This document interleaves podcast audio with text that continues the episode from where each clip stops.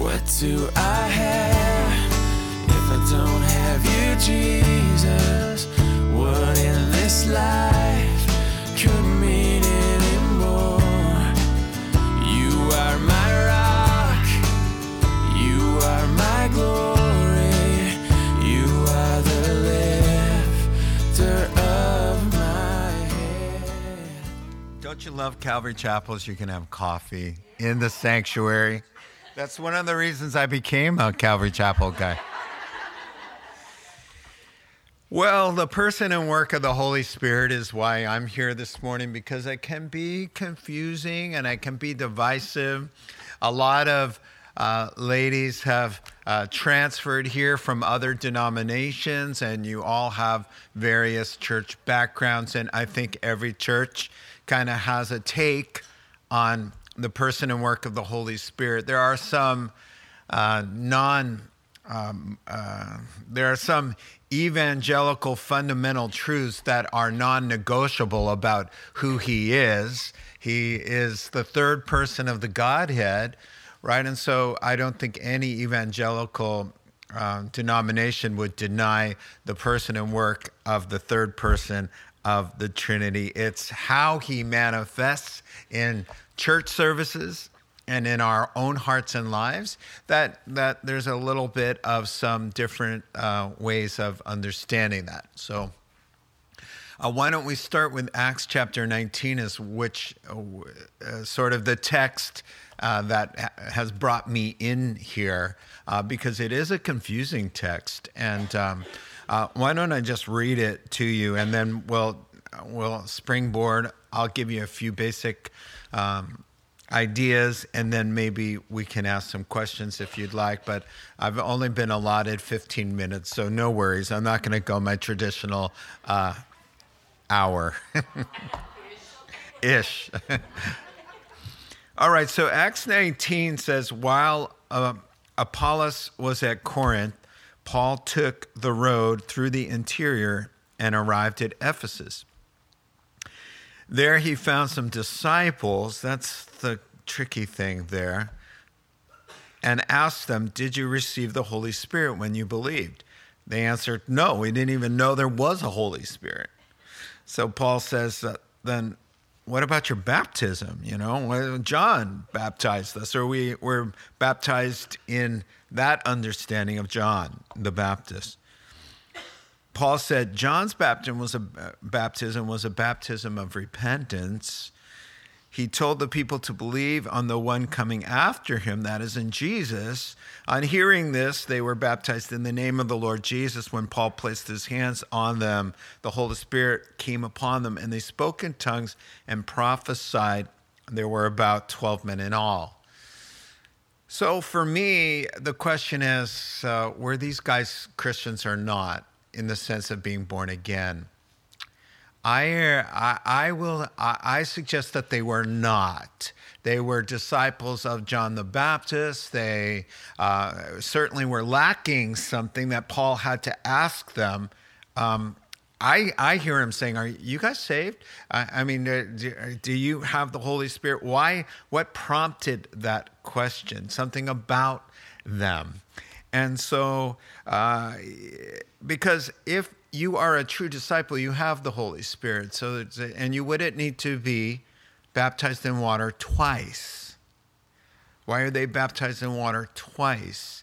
Um, so, if you are a true disciple, you have the Holy Spirit because Romans 8 and verse 9 says, um, if anyone does not have the Spirit of Christ, he doesn't belong to Christ. So when a person truly believes, they're regenerated. There are three relationships we like to say with the Holy Spirit. Uh, John 14, Jesus talks about the Holy Spirit is with you. The Greek word is para, where we get alongside. So he's uh, alongside the, the, the would-be believer before convicting and guiding and, and, and doing his work. And then he says, He will be in you. And the Greek word is N E N. And that's the born again, regeneration. Uh, the temple, uh, our temple, our bodies become um, a temple, as it were, of the Holy Spirit. And then there's that third relationship that that can be confusing. Uh, it's called to to have the Holy Spirit come upon you. And so it seems that in the fullness of the Holy Spirit, there's an experience of being filled with the Holy Spirit. And the Greek word there is epi, E-P-I in it. And, and that's in Acts chapter 1 and verse 8 when he says, wait, don't, don't move, wait until the Holy Spirit comes upon you. And, and then we associate that with the fullness of the Christian life, power and holiness and boldness and confidence and spiritual gifts. Now, about those spiritual gifts, some of those spiritual gifts we would call sign gifts. For me, I believe that the sign gifts were primarily for establishing the church. Uh, there was no church and there was no Bible, there was no New Testament. And so uh, the Holy Spirit gave gifts to men that and women that when they gathered together without a New Testament, they were speaking tongues. There was interpretation. There was words of wisdom. They were having church because they didn't have a Bible, and and in little home groups they didn't have a teacher, right? I mean, how many pastors were there with Paul around? Not not many, not enough to go around, and so the Holy Spirit was working in different ways, and I don't think you can deny that. I don't think you can say that, you know, someone has the gift of healing. If you have the gift of healing, let me finish the thought. Uh, if you have the gift of healing, you should always be able to go into any hospital and use the gift of healing. I believe that the Holy Spirit manifests through his people at various times and and gives the gift of healing when he wants to do that. And so um, I believe that all the gifts are alive and well. I do think the sign gifts have diminished, obviously. I mean, look around, let's just be real. I don't I don't say that the Holy Spirit can't do those things. But I say the norm is that we do not pray at funerals that God would raise somebody from the dead. I don't think I would I wouldn't recommend that. But there are some people who believe possibly you should and could and God would. It seems like God is not moving in those ways um, today, though you do hear occasional reports of somewhere in Africa, you know, somewhere where the church has that God does this uh, extraordinary work. And so, about speaking in tongues, you you know, here's here's here's my take on it. It does say, do all people speak in tongues? That's a rhetorical question which you would answer no to. So I don't think everybody has to speak in tongues. There or or, you know, have a cell phone for that matter. I do believe that the gift of tongues is available and that the gift of tongues, um, 1 Corinthians 14, verse 4 says, Whoever prays in a tongue edifies themselves. So it's useful. Paul said, I thank God that I pray in tongues more than you all, and do not forbid the speaking of tongues. So nowhere in the Bible does it say tongues will, will cease. I suppose you could try to make a case for that, but it's not a strong one. And so, how tongues is used devotionally in your prayer life versus in a congregation. In a congregation, for me, those days are over because A, congregations have grown, people come in on a Sunday morning. If you stand up and, and give a tongue or an interpretation, who are you? What are you saying? What's your background? there's a, just the practical aspect of that just doesn't sound very wise. It seems to me, congregationally, that God has replaced the prophet in the small group first century church with the pastor's calling, who has the word of God, who will exposit and proclaim with his own gifts the word of God. And that words of wisdom and knowledge and those kinds of things happen every time God's people are together. When you ladies start talking about your lives and and and, and you come up with something, uh, uh, something you would not have known otherwise. Uh, all of these ways that God is using the gifts of the Holy Spirit without us even knowing. You know, wow, you had a word from the Lord you know and and while i'm on the subject i never say god told me to tell you it just it, because i know i could be wrong and then i've misrepresented god to somebody i can say it's on my heart to tell you this. You weigh it out. I, it's just on my heart. Maybe it's the lord. I don't know. Maybe it's just a thought you know? And then if it is the word of god to that person first of all it better line up with the bible right? Uh, but God will make that known to the person's heart. You don't need to say, This is God speaking, right? If it is God speaking, the person will know. Um, and and so these are I'm just running through my mind anything that that you might be wondering about. Let me say this in kind of wrapping up. Here's where your mind should be about spiritual gifts. Paul said, Let me show you a better way love. What you just told us about gifts of healing and gifts of tongues and interpretation. And then he says, Let me just show you a, a something that's more valuable. That's what he says. And then he starts talking about love. So for me, where our focus should be with the eh, are you filled of the whole filled with the Holy Spirit should be do you submit to your husbands? Do you, do you keep a tight rein on your tongue? Are you serving? Are you a humble person? Is there love, joy, peace, patience, kindness, goodness, self control?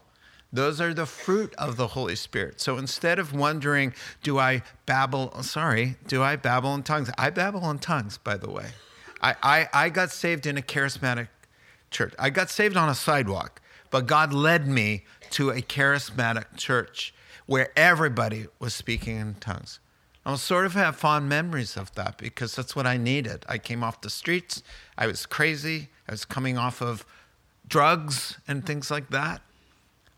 I needed somebody to grab my head and shake me around. uh, and so I've had that experience, and that's, that's a meaningful part of my prayer life. Um, but more than that, more than being able to pray in the Spirit, um, is character. It's character. It's holiness. It's your thought life. It's what you're saying, it's how you're serving, how you're relating to your husband, to your grandkids, to your kids. That, that is the focus instead of whether or not uh, you can make the sounds. I'm glad, and, and for you, you could pray. And this is a prayer. Uh, Paul tells the Ephesians be filled with the Spirit, and it's in a continual use there. Instead of being filled with wine, he says, be filled with the Spirit and keep on being filled with the Spirit. So that's a morning prayer for me. Fill me with your Spirit. And what that'll look like is not necessarily this. Because while the Corinthians were doing this, they were dragging each other into court, getting drunk on communion wine, forming cliques around their favorite pastors. And one guy was sleeping with his stepmother in chapter 5. But all the while, Oh, they were obsessed with tongues. So it, tongues, tongues is tongues. It has its little sliver. But the life of holiness and godliness and character and long suffering and forgiving people. That's where it's at. All right, who's got a question?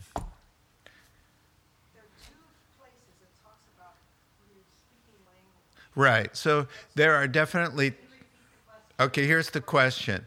It seems like in Acts chapter 2, it, it, it isn't the tongues that Paul's talking about in 1 Corinthians 12 through 14. In Acts chapter 2, the, there are Jews gathering for, a, for the holidays from all parts of the globe, and when they're speaking in tongues, they're speaking in French, in German, in Russian. They're speaking in known languages, and they say, How is it we hear them praising God in our own languages, French, German, Spanish, and alike? I'm just contemporizing, right? And so, really, it was almost that it was a gift of languages, but it was a gift of hearing and un- listening and understanding as well that doesn't seem like the First Corinthians 12 through 14, where really it just sounds like more like a heavenly. Uh, people aren't saying, hey, I know that language. Uh, so it seems like two different things going on there. And so that would be my, my take on, on that. I think the, yeah, I could go on for days, but you know that. Yeah.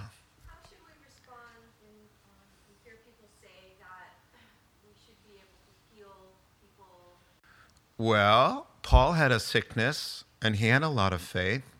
Uh, Paul left a, Epaphras sick somewhere. Um, yeah, yeah. Um, how should you respond to that?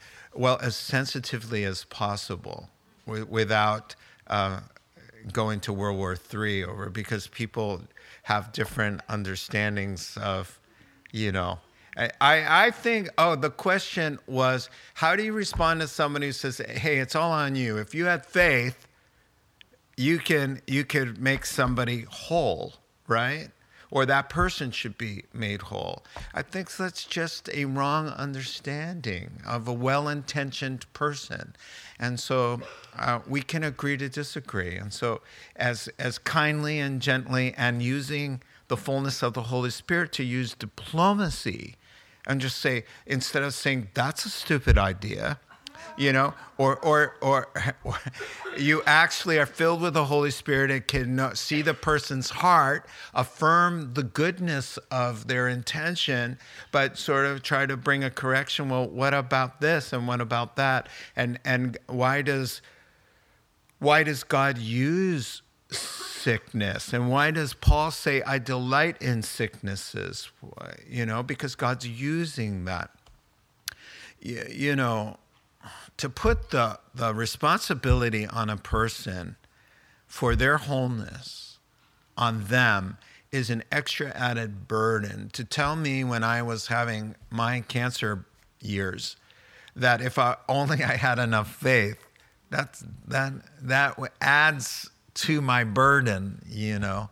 And I just don't think God operates that way. And uh, God uses our infirmities and allows them, and we cannot faith them away. Uh, I think you should always pray to be healed, and God can heal you. Um, but it is not always God's will to heal you this side of heaven. And um, we have to make room for that make room for the owies and the weaknesses and the things that we wish would go away instead of picking a verse out of context and using it to strong arm God into giving us what we want. It doesn't work that way. Jesus said, "This is what I would like you to do, Father, but it, but if there's no other way, I'm willing to do your will, not my will, but your will be done." I, I would not say to Jesus, "You had a lack of faith there," by by saying, you know, this is something you want, but if you just believed hard enough, you know, no, he said, this is something I want, but I yield to how you would use this terrible suffering. That's the way to look at suffering. So, yeah. Yes.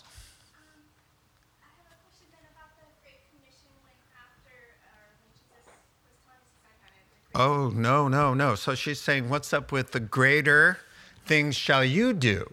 You know, go out and do these things, but but there's there's a time coming when you'll do even greater things. Well, there well, first of all, there's nothing greater than raising the dead, opening blind eyes, casting out demons.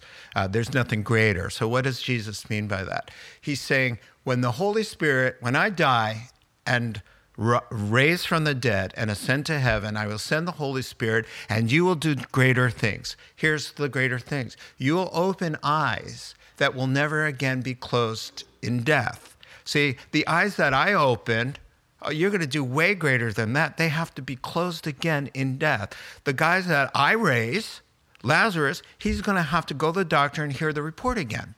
I'm sorry, once again, you are going to die. You, you know, he says, but the people you raise from dead, when you speak the gospel, you are raising people from the dead. That's what happens. You pass out of death into life because they believed what? The word that came out of your mouth, right? So I'm doing a work that's greater than what Jesus did in just raising Lazarus' body. See, he's saying, I'm going to give you the commission to go into the whole world. And instead of, you know, healing somebody's kidneys, you're going to uh, give them eternal life, as it were. I mean, we know who gives the eternal life.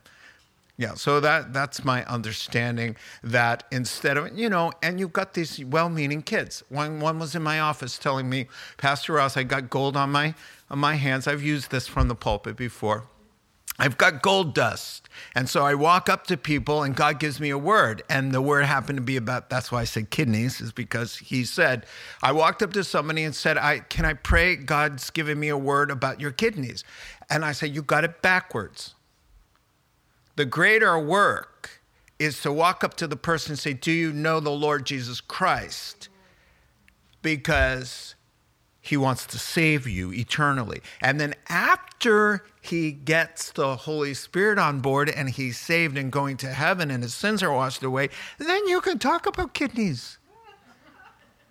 Who cares about the kidneys when the guy's going to hell with two good new kidneys? Praise the Lord. You know, he's not going to use them in hell anyway. So it's cart before the horse. It's like the wow, the gold powder, and the you know, and look at me, and I'm praying for this. It's it's just for me.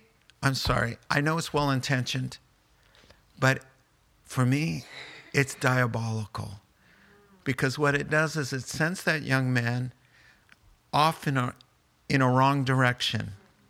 And the, and the person who he says, "Can I pray for your kidneys?" is thinking crazy Jesus, God, gospel, crazy. Most likely, right? And so it's doing more harm to be chasing signs and wonders. And Jesus himself said, if you're chasing signs and wonders, you wicked and adulterous generation is all about signs and signs and because it's more important to them about the signs and the glory to them and the power than the savior than god than walking with him now there are well-intentioned people who go to up to Redding they're well-intentioned i have friends I don't condemn them as people. I just can say, I can agree to disagree that you're theologically um, in my opinion, unsound and not biblical. That you've got a few things going around. For example, they believe that God is still speaking. Yes, he's speaking, but he said everything in the Bible that he's ever going to say to us, and it better line up with the Bible. But they believe God can say something that's of equal worth to the Bible. So now you've opened a door to whatever's coming out of their mouth is you better buy that or you're coming against God. Right? So I can agree to in love and not have to, to insult and get crazy and gas the devil out of anyone. We're just saying, I'm sorry, I believe that the word of God is sufficient and that's our basis and our anchor, and we're going to stick with that. I got all animated. I'm like, yeah, I know. All right, a couple more, and then I'm.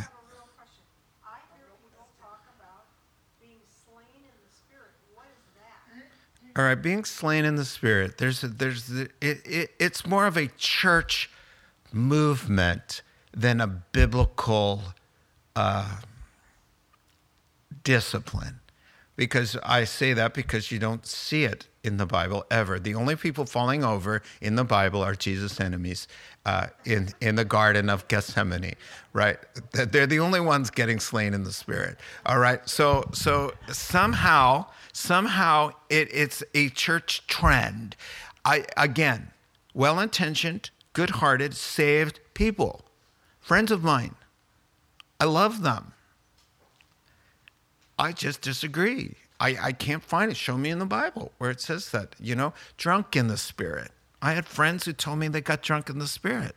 I was like, what does that mean? It just means the Holy Spirit came upon me where I had to be carried, quote, I had to be carried out to the car by my husband because I was just so goofy and crazy. Look, the gift of the Holy Spirit is self control. So to lose control of self cannot be con- uh, connected to the Holy Spirit, who is all about self control. Do you see? So we just need to think through some of these things. It's really cool to see somebody like, oh, you know, but, you know, it's even cooler to see somebody in control, not drinking anymore, not cussing anymore, right? That's more impressive than uh, out of control, right? Okay, one last one. Yes. My husband's business partner had a young boy, who was about 10 at the time, couldn't walk. Then you see at the, his basketball coach, unbeknownst to his parents. It's heartbreaking. Cart before the horse. So she's just saying, you know, maybe there was a miraculous thing happen. You know, I, I, I, you hear stories like this, and then I would just like to see some paperwork. You know, I just want to see the whole thing. You know, I, They didn't tell him about Jesus. They didn't, yeah. I don't understand. Well, well, well, that, yeah, we don't have all the facts. So I always like to say when I hear part of a story, I just say, I'm sure there's another part somewhere. There's a proverb like that, right? It just says when you hear one thing, just wait till you get the whole thing before you.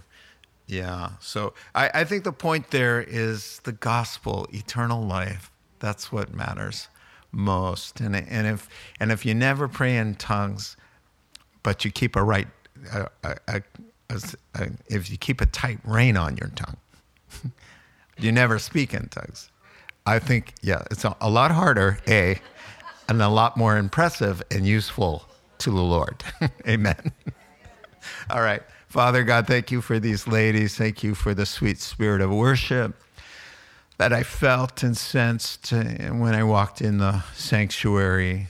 Thank you for women who just want to be filled with your spirit and know you and be used of you to be effective and productive and to have their theological ducks all flying in uh, formation correctly, Lord. And just lead us, Lord. Help them to uh, understand what your Spirit is saying through all of this to their hearts. In Jesus' name, amen. You have been listening to the Rock Podcast. Our regular services are held on Wednesday nights at 6:30 and Sunday mornings at 8:30 and 10:30 a.m. in Santa Rosa, California. If you would like to learn more, please visit our website at cctherock.org.